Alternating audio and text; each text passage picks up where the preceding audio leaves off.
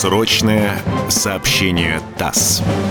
Радио «Комсомольская правда» и информационное агентство ТАСС представляют уникальные исторические документы. Самые важные сообщения военкоров ТАСС за апрель-май 1945 года.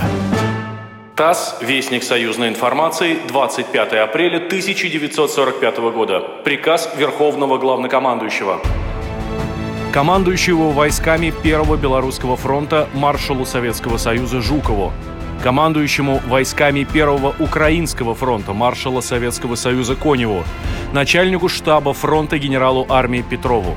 Войска Первого Белорусского фронта перерезали все пути, идущие из Берлина на запад, и сегодня, 25 апреля, соединились северо-западнее Потсдама с войсками Первого Украинского фронта, завершив таким образом полное окружение Берлина. В ходе боев войска Первого Белорусского фронта овладели городами Науен, Эльшталь, Рорбек, а войска Первого Украинского фронта заняли город Кетцен. В ознаменование одержанной победы соединения и части, наиболее отличившиеся в боях по завершению окружения Берлина и за овладение поименованными городами, представить к награждению орденами.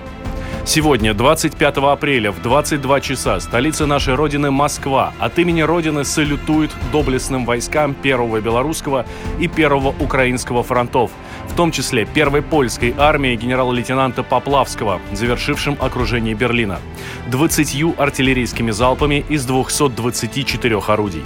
За отличные боевые действия объявляется благодарность руководимым вами войскам, участвовавшим в боях по завершению окружения Берлина за овладение названными городами. Вечная слава героям, павшим в боях за свободу и независимость нашей Родины. Смерть немецким захватчикам. Верховный главнокомандующий, маршал Советского Союза Иосиф Сталин. 25 апреля 1945 года. Срочное сообщение ТАСС.